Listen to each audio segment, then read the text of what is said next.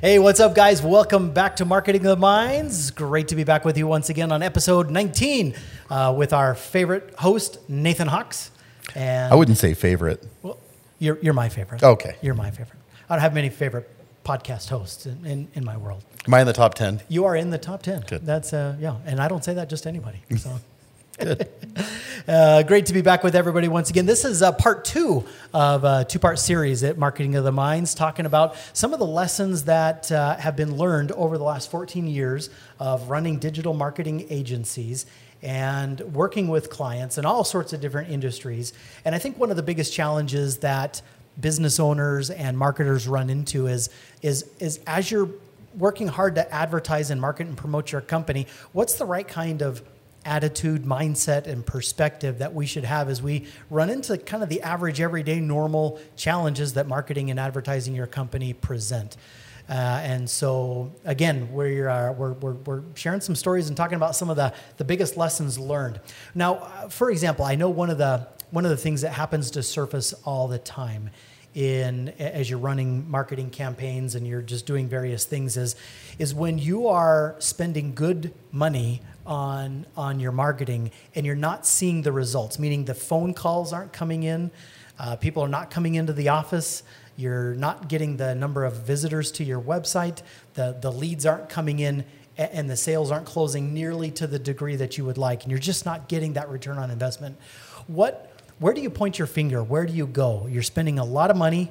You're not getting the results that you want not seeing the return on investment. Where initially would you point your finger? Where do you kind of retreat to?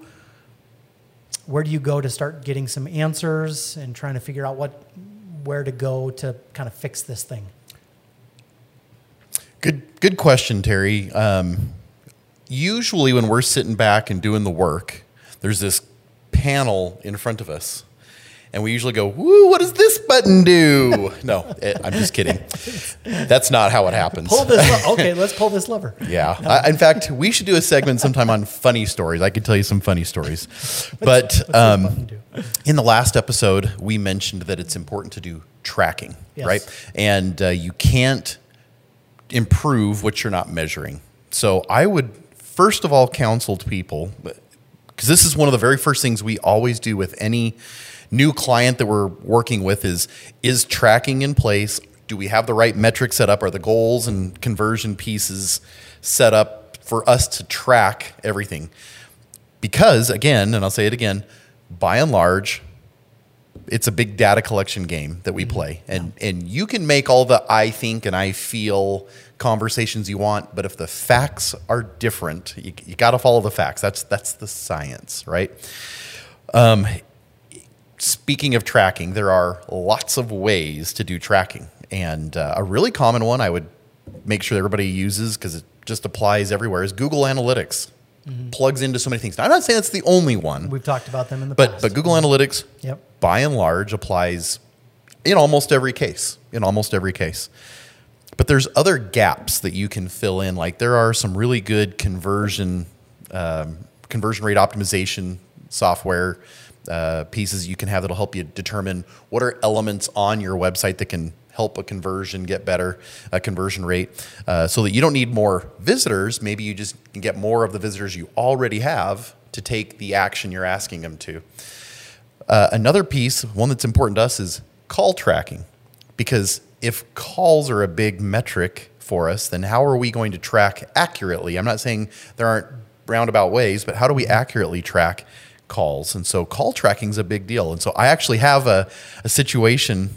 We were dealing with a plumber in North Carolina okay and uh, I think he was a little frustrated. He was kind of one of those, you know, once bitten, twice shy kind of guys. And so he was spending, before he started with us, about twice as much on SEO and, and uh, about three times as much on paid ads.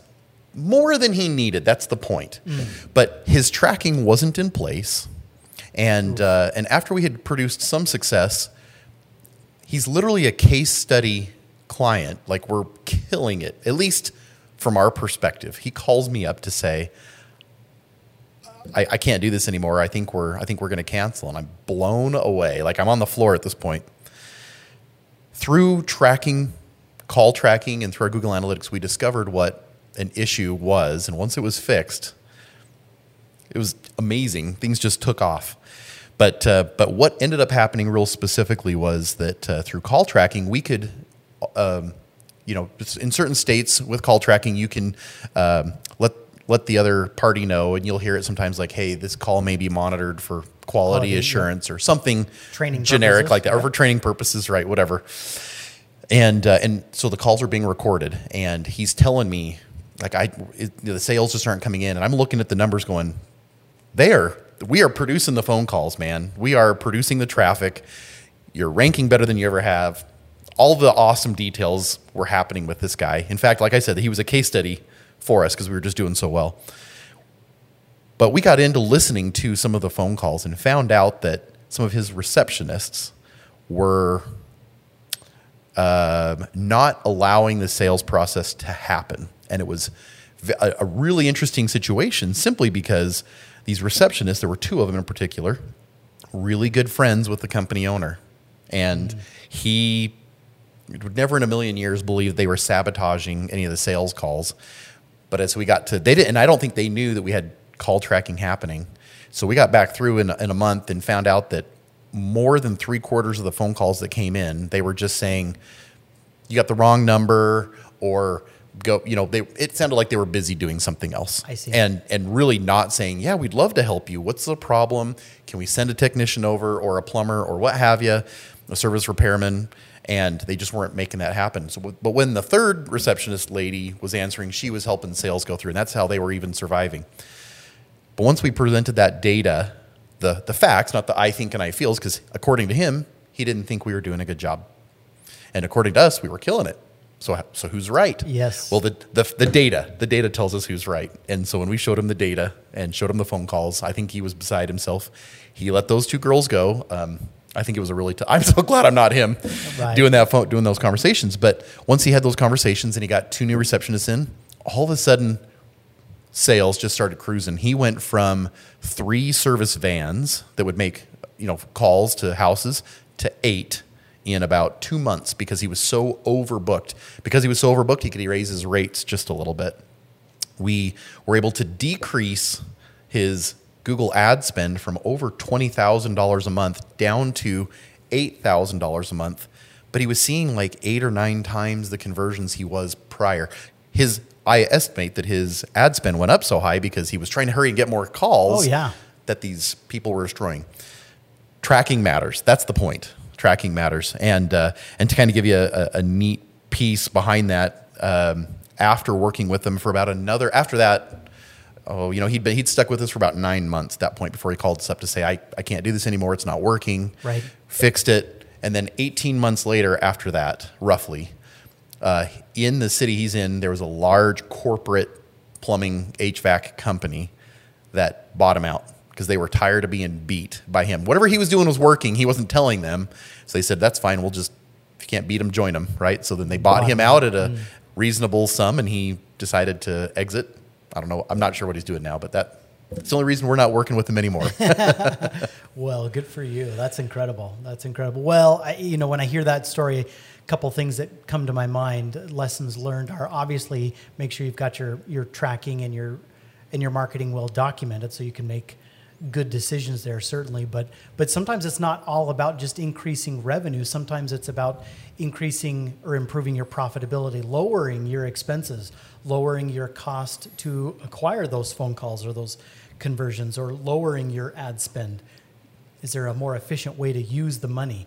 And it sounds like that's in essence what you guys did there. Yeah, and I look. I think that there's a couple different thoughts behind this. Um, one is, and we get this all the time. I just need to increase my traffic.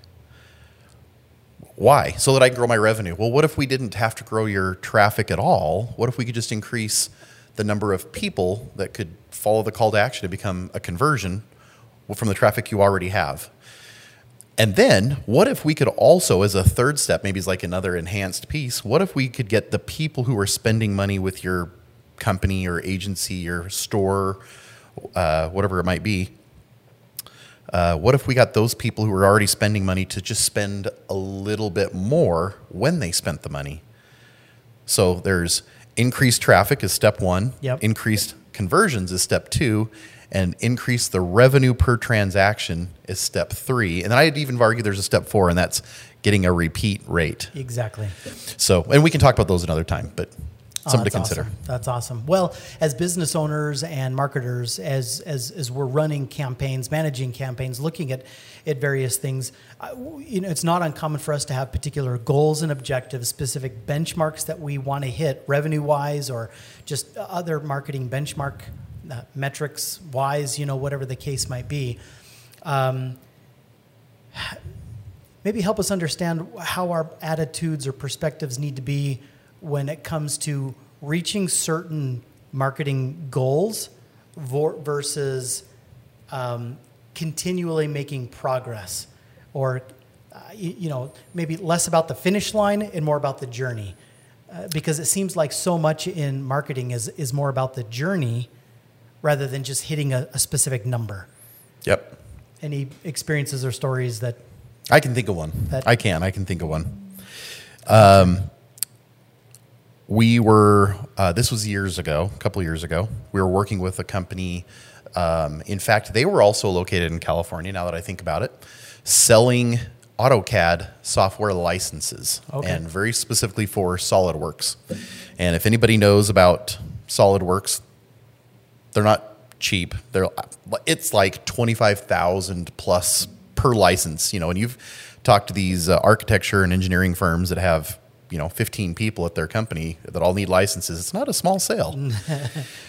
um, this guy at the time, and again, it was a couple years ago, uh, was a approved outsourced sales option for SolidWorks, and I want to say SolidWorks is located. Their corporate headquarters were somewhere in the central U.S., like Chicago or Something like that. Ah, I can't remember at the moment. But he was in California, and he said, "Hey, I've got this region that they're allowing me to have, and uh, so I just want to sell more licenses, and I don't think people know who I am." So through just SEO, um, we got him to rank really well for any of those kinds of keywords that would draw in leads for those licenses in I think at the time we were working about seven or eight cities at a time. And I want to say it was probably seven or eight months, maybe nine months into it. We sent him a report, and the report said, You're ranked number one in every single one of these cities.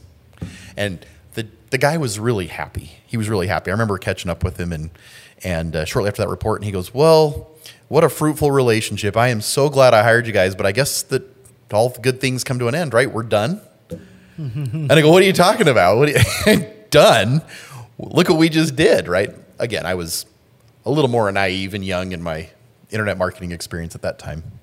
And he goes, well, I mean, we we achieved the goals that we set out to hit, and I'm pleased, and I'm making really good money. I said, only if we're only done if you want to be. And he goes, well, what do you suggest? And I said, let's either raise your budget and continue to, you know, bring in other areas or other locations, or let's um, let's target another eight cities or something like that. Anyway, we went through this process about two or three times. Got to a point with him that he was ranking number one for something like 24 cities, major cities in California for the term SolidWorks or SolidWorks licenses, etc. And uh, the company SolidWorks, he was outselling the corporate, the corporate, entity the, the corporate just in his area in California. He was outselling the whole rest of the country in his one area. Now, I mean, there's probably a higher concentration of people who could buy those licenses in that area. Uh, there's probably a lot of other pieces to that, but uh, SolidWorks ended up buying him out for a very, very healthy sum. Um, and ironically, he did then start another business and brought that business to us, and and uh, we did some marketing there and was successful again. And I think we're waiting. And that company got bought out a few years ago. I'm noticing a trend where you get your hands on a company, do some amazing things, they grow, they get bought out, and the process repeats. That's uh, that's kind of been the uh, that's kind of been the. But but the, it seems like the lesson on on this particular AutoCAD business is is a set your marketing goals, set specific benchmarks so that you can track and measure and monitor your growth and your progress. But when you hit those, be ready to be ready to create additional ones and just stay focused on continual improvement constant continual uh, improvement to your marketing and, and always be looking for different ways to expand and grow kind of through those four levels that you mentioned. How can I get more people to see me? How can I get more of those people to click, call, visit, Interact, engage. I- engage, interact? How can I get them to interact and engage, but at a higher dollar amount than they normally would through upselling or cross selling? Sure. And then number four is how do I get them to come back a second and a third and a fourth and a fifth time to do it again and Yep. again and again? Yep. So those four levels are pretty powerful and pretty smart. Yep. Uh, I, I don't. I, I don't like to brag. I'm not. I'm not a braggadocious kind of person. But there was a time uh, in our history where the only reason we had any cancellations was because a, a handful of our clients got bought out, and uh, this is during that time. Um, but but in the end, uh, this is we we use this real simple thing, and I, and I we talk about this in our production uh, and fulfillment meetings all the time. Is you know, we set goals, and then we hit them, and then we ask ourselves, what's next? So now what? So now what? So now what? And and uh, so I, look, you may have a goal. Maybe it's to hit a million dollars in a year, or maybe it's to get 200 new patients in a month, or maybe it's to write five, you know, five new policies per day, or whatever the whatever your goal might be. Mm-hmm. Okay, you hit that. Are you done? I would argue no. I would argue that you're not.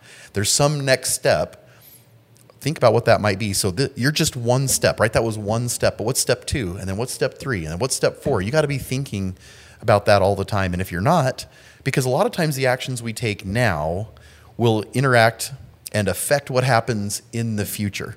You can't just do all of your actions to just hit the first goal. Yeah. So a little bit of thought through it, a little bit of tracking, a little bit of how do we enhance this? How do we enhance that? And, and look, I know I'm probably going to shoot myself in the foot for saying this. It's not always about spending more money. It helps. It helps. I'm not going to argue that. But it's not always about spending more money. And you don't always have to increase your ad spend budget. You don't always have to increase your SEO budget. You don't always have to. Sometimes it's just enhancing some of the things you have or making efficiencies and improvements on what you've already done. There are hidden gems or nuggets in your own yard and you don't even realize it. And we often help people see that there's inefficiencies or pieces that they're missing out on. And so I would just argue that what you think might be successful, there could be more. I know that there's more and we could probably help you find it, but it doesn't have to be just us. Just think about it a little bit. No, that's awesome. Well, great to be with you. Thanks for sharing the stories. Got lots of great lessons to be learned here over 14 years of, of marketing experience. So, if you've uh, found some value in this particular episode, feel free. We'd love it to uh, love for you to be able to uh, hit like, subscribe, and share this particular episode with uh, your coworkers and your customers, clients, whoever else, uh, and uh, help spread the word about marketing of the minds. And by the way, post your comments down below. Particular questions that you have, problems and issues that you're running into with your marketing. We'd love to be able to showcase your questions right here on Marketing of the Minds answer 'em. and, ans- get them answered. And uh, and um, um, uh, a a lot of the times we will select some of the people who comment uh, on these uh, on these particular episodes and give them some free swag, free stuff that uh, that we offer. So anyway, great to be with you guys. Nate, any final parting words? Lessons learned for from uh, for today? Oh, so many. uh, No, no, not today. Not today. I'm exhausted and I'm spent. Uh, and there it is. Great to be with you guys. We'll see you next time. Take good care. Bye bye.